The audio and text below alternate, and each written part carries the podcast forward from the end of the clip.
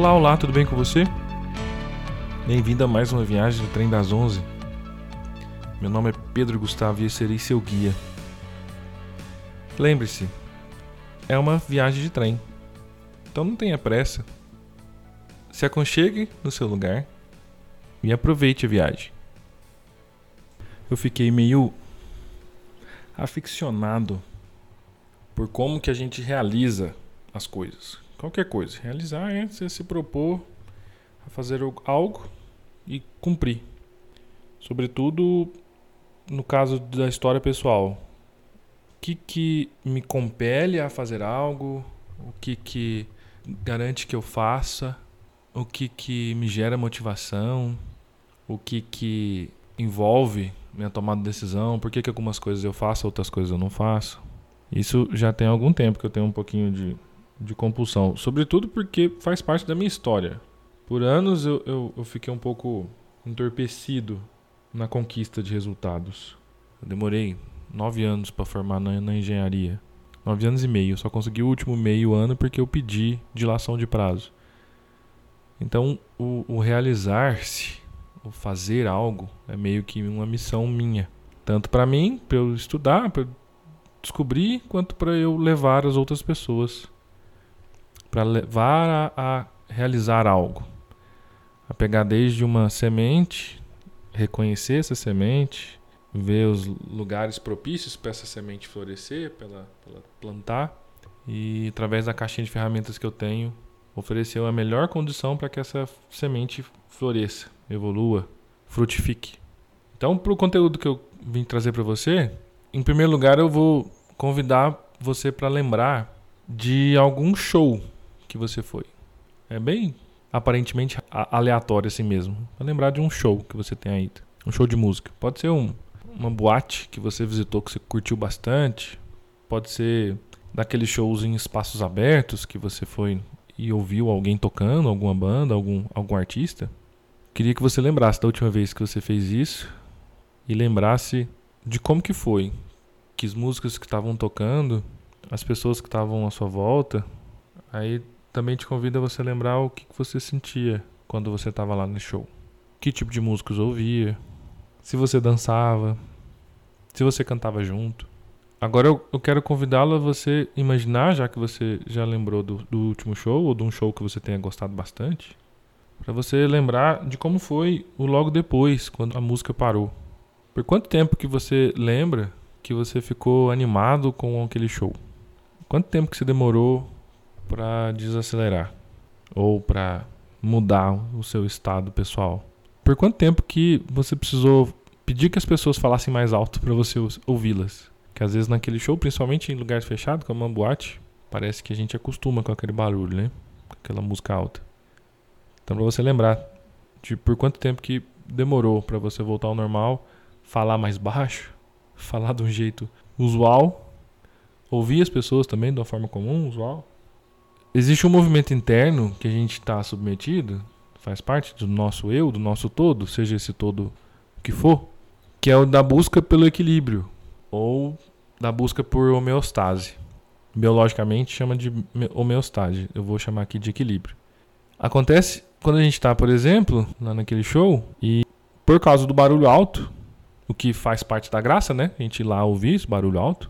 Por causa desse barulho alto, o ouvido ele se acostuma, vai ficando menos sensível ao som. Aí quando a gente sai daquele barulho, quando, quando aquele barulho cessa, eu preciso ouvir alguma coisa mais alto, né? Porque meio que anestesiou o, o ouvido para certo nível de barulho, né? Para certo nível de, de volume.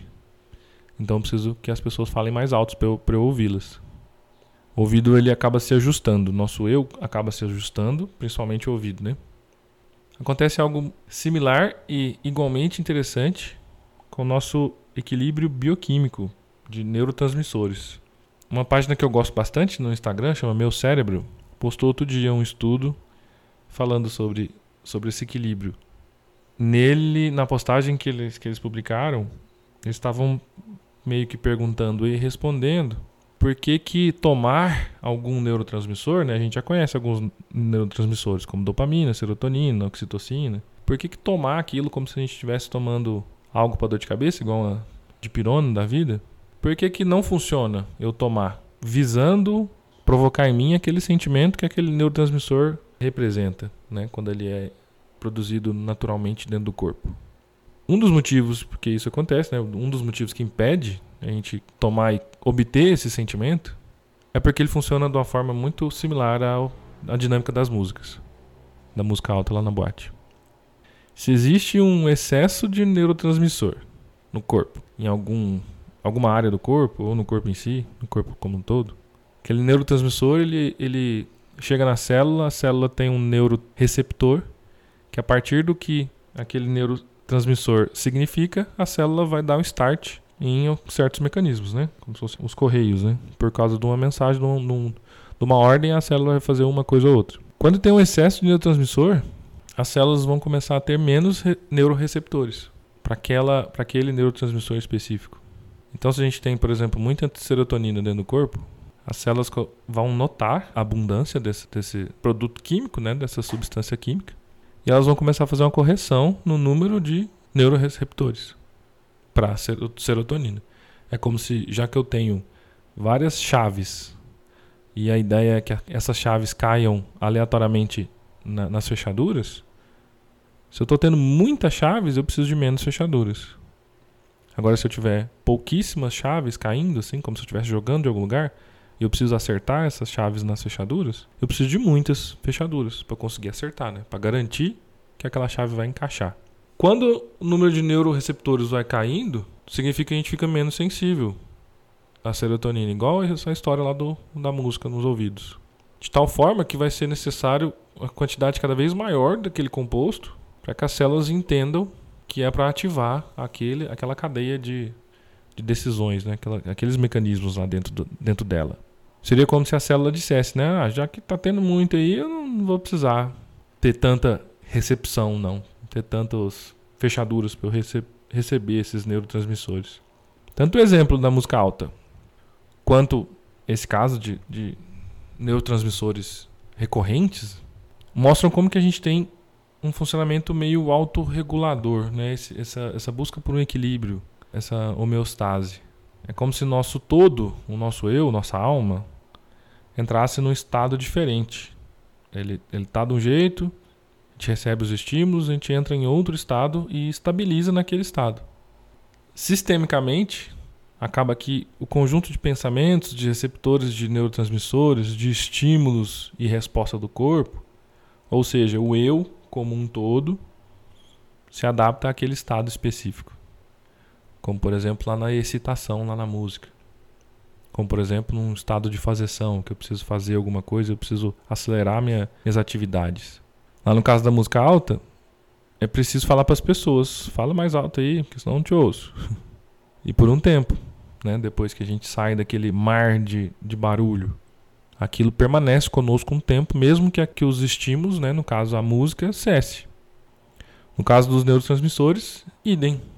Se na nossa vida existe algum tipo de recorrência de sentimentos, como esse exemplo que eu acho muito importante porque está em voga, está aí ativo na, na sociedade, que é o de fazeção, precisa correr, precisa dedicar, precisa esforçar, precisa ser cansativo para ter, ter sucesso, nesse, nesse estado perpétuo né, de, de fazeção, de estresse, o meu todo, o meu eu, ele vai ficar acostumado com aquele estado. Daí duas coisas podem acontecer.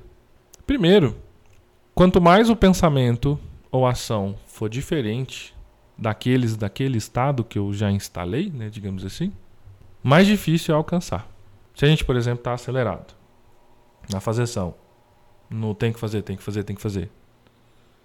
E em determinado momento alguém fala assim: Nossa, meditar é tão bom, meditar ajuda a desacelerar. Meditar faz bem, vamos supor. Vai demorar muito. Mesmo que se eu tente meditar, vai demorar muito eu conseguir desacelerar. Talvez até diretamente proporcional ao tanto de tempo que eu permaneci na fazeção. Se eu, se eu tiver a vida inteira, por exemplo, de fazeção, desacelerar é mais difícil. O mesmo acontece quando a gente estuda por, por muito tempo algum assunto ligado à inteligência lógico-matemática.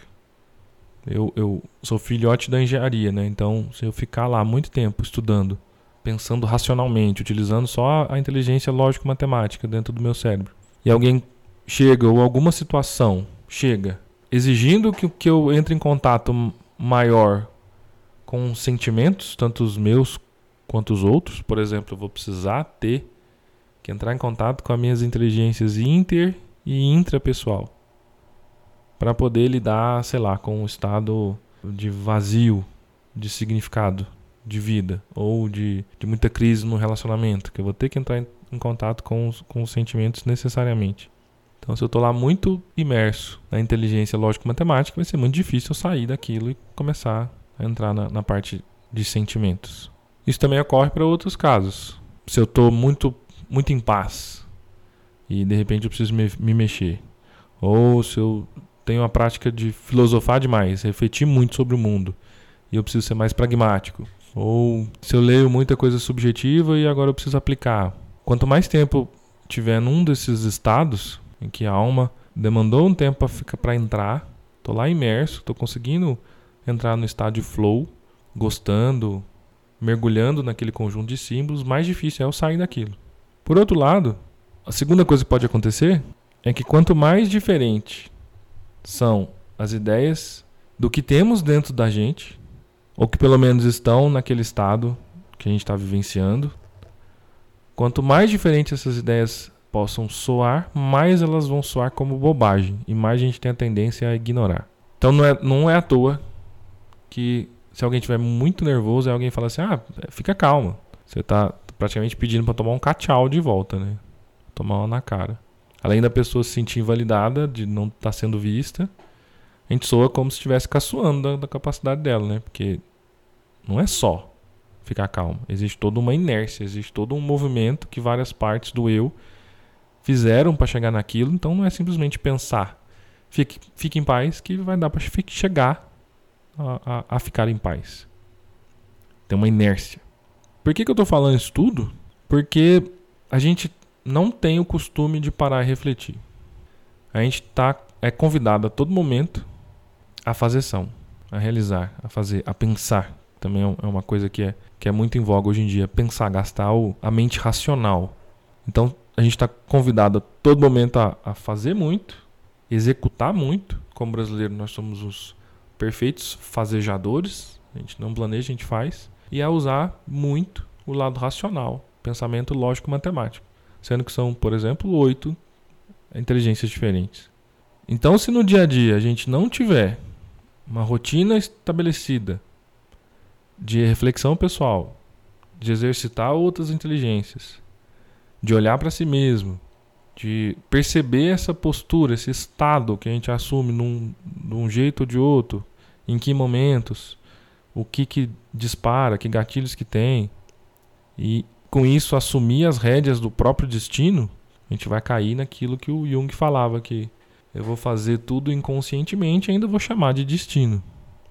Vou, não vou conseguir reconhecer os movimentos que minha alma está fazendo. Vou acabar olhando só as consequências e a gente já tem uma tendência a ser mais imediato do que a ser planejador, então vou olhar só os resultados que estão chegando imediatamente. Os resultados que não chegam, mas eu gostariam, não vão chegar.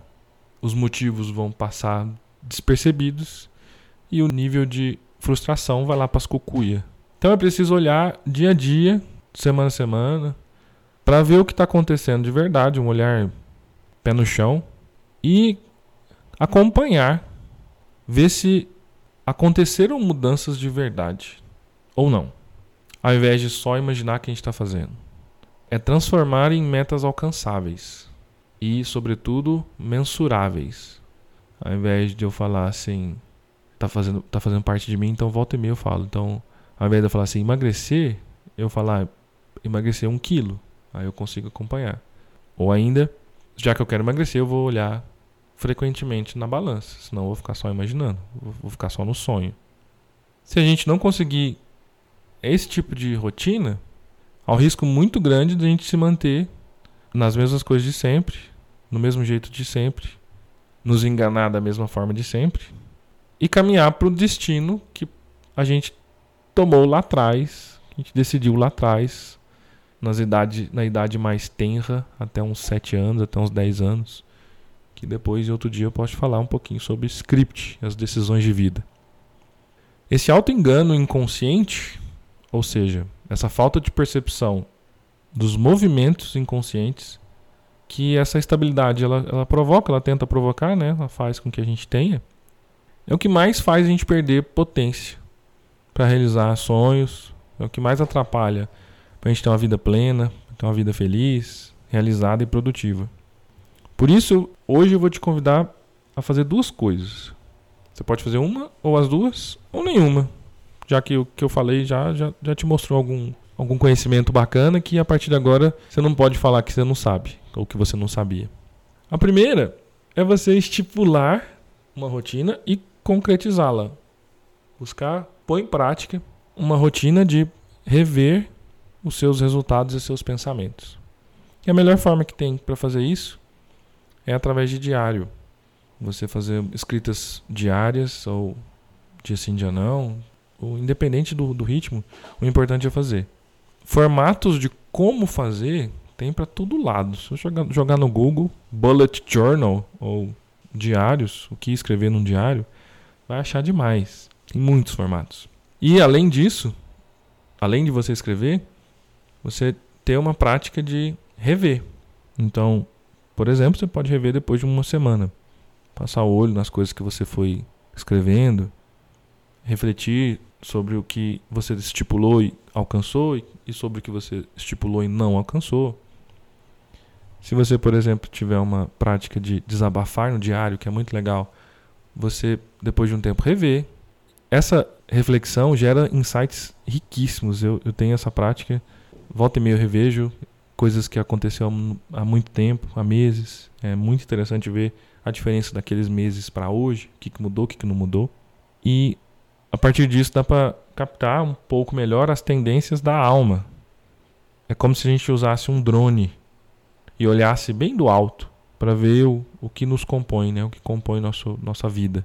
E olhando lá do alto dá para ver para onde eu estou indo, né? Quais as direções que eu, que eu tomei e tô indo e alcançando. O que às vezes não dá para fazer quando está muito na faseção específica, local, segundo a segundo, que é o que a gente está convidado a fazer todo dia. Existem algumas reflexões bacanas para fazer sobre isso. Por exemplo, você bate o olho lá e pensa: o que, que eu queria de verdade ao fazer isso? Qual era a intenção por trás do que eu fiz? Quando eu escrevi isso aqui, que tipo de coisa que eu esperava que isso fosse? O que eu estava imaginando no dia? Se nessa época isso aqui não funcionou, como é que a partir de agora eu, eu poderia. O que, que eu poderia fazer para mudar e, e, tentar diferente, né? fazer outra coisa pra, com, mantendo o objetivo na, em mente? Ou seja, pensar em reflexões que facilitem o trabalho de você descobrir de onde vêm os pensamentos, o que, que tem por trás dos pensamentos, sondar o que, que você pressupõe automaticamente, quais as crenças, como que você chegou nas conclusões que você chegou. Isso é um belíssimo remédio contra os vieses que a gente pode ter ou cair. Você, sabe que é um viés? O viés cognitivo é um mecanismo qualquer, um movimento qualquer que a gente tem dentro da gente, que nos impede de raciocinar o que é raciocinado do jeito que é. Às vezes a gente inventa, às vezes a gente supõe, às vezes atrapalha a tomada de decisão. Um dos vieses cognitivos mais divertidos que eu acho, porque é para você ter uma ideia, é o do, da telepatia. E muito comum, né? A gente acaba supondo o que, que o outro tá pensando. Aí a partir disso a gente monta a estratégia inteira assim dentro da cabeça, igual maluco. O que normalmente não condiz com a realidade. A gente jura de pé junto que a pessoa está pensando daquele jeito e reage de acordo com o que eu imagino do que ela está pensando. Então, essa autorreflexão periódica diminui as chances da gente cair nos vieses. Se você pensar bem, são mais de 200. Já classificaram 200 vieses cognitivos. Então, faz sentido a gente ter essa ideia para conseguir não, não cair neles e conseguir ter uma vida mais plena, realizar mais, obter mais dinheiro, mais amor, mais sucesso. E outro convite que eu te faço é para que você olhe com carinho para processos terapêuticos que infelizmente no Brasil não é muito comum, mas está se tornando, sobretudo por causa da pandemia. Olhar algum processo psicoterapêutico, com um psicólogo mesmo formado, ou às vezes um com um terapeuta clínico, um processo de terapia. Eles acabam funcionando como se fosse com laser. e oferece essa visão de fora para que você pegue essas ideias que você teve, as histórias que você conta para si há alguns meses alguns anos e com técnica, né, com conhecimento, dividi-las, investigá-las, olhar com amor, olhar com calma, para ver até que ponto faz sentido ou não, até que ponto corresponde com a realidade ou não, se existe padrão no que você está repetindo, que às vezes não vê lá fechadinho lá no, no fazeção do dia a dia, mas que se você olhar por cima existe algum tipo de padrão ou se existe algum fracasso repetitivo, algum destino familiar emaranhado com o seu. Então o terapeuta ele vai facilitar o movimento de sondagem, vai facilitar sua, seu autoconhecimento e as saídas para você realizar outras coisas, fazer diferente. Ajuda a pular fora das enganações e ficar nas evidências concretas. Ajuda, por exemplo, a desmontar crenças também. Então é muito comum dentro de um processo terapêutico fazer um estudo das, das situações de diferentes perspectivas, principalmente se for um trabalho sistêmico. Você olhando, beleza, você olha e vê alguma coisa, algumas coisas. Mas e aqueles outros envolvidos, eles estão vendo o quê? Quando você fez ou disse algo nesse sentido que você estava falando, ou que você fala lá pro terapeuta, o que, que você levou em conta para falar? E o que, que as outras pessoas estão levando em conta para falar? O que, que os outros envolvidos estão falando? Qual que é o funcionamento dessa rede de envolvidos onde você está imerso? Seja ela família, seja ela sua organização, seja ela um mercado de alguma profissão, de algum produto, de algum serviço. O que, que vale e o que, que não vale nessa rede? Como que são as trocas para manter o equilíbrio? Quem que está dando mais, quem está dando menos? Onde que tem algum desequilíbrio? Processo terapêutico a gente sonda essas consequências e os resultados para a gente olhar da onde eles vêm. A gente fica nas evidências, sai da amassação de barro mental, sai daqueles ciclos presos para gerar movimentos mais conscientes, mais harmônicos. E assim obter mais sucesso, mais amor, mais dinheiro.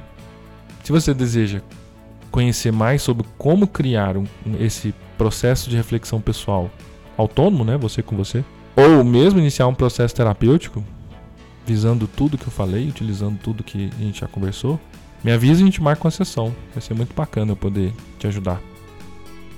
Essa foi mais uma viagem do Trem das 11. Obrigado pela preferência. Se você tiver curtido a viagem, compartilhe com quem você conhece, para que também possa curtir o que foi encontrado aqui. Se alguma coisa que eu te falei gerou dúvida, crítica ou você tem alguma solicitação, algum pedido de assunto, você pode me encontrar no Instagram no perfil pedrogustavo.com.br ou enviar um e-mail para pedrogsribeiro.gmail.com. Um grande abraço e até a próxima.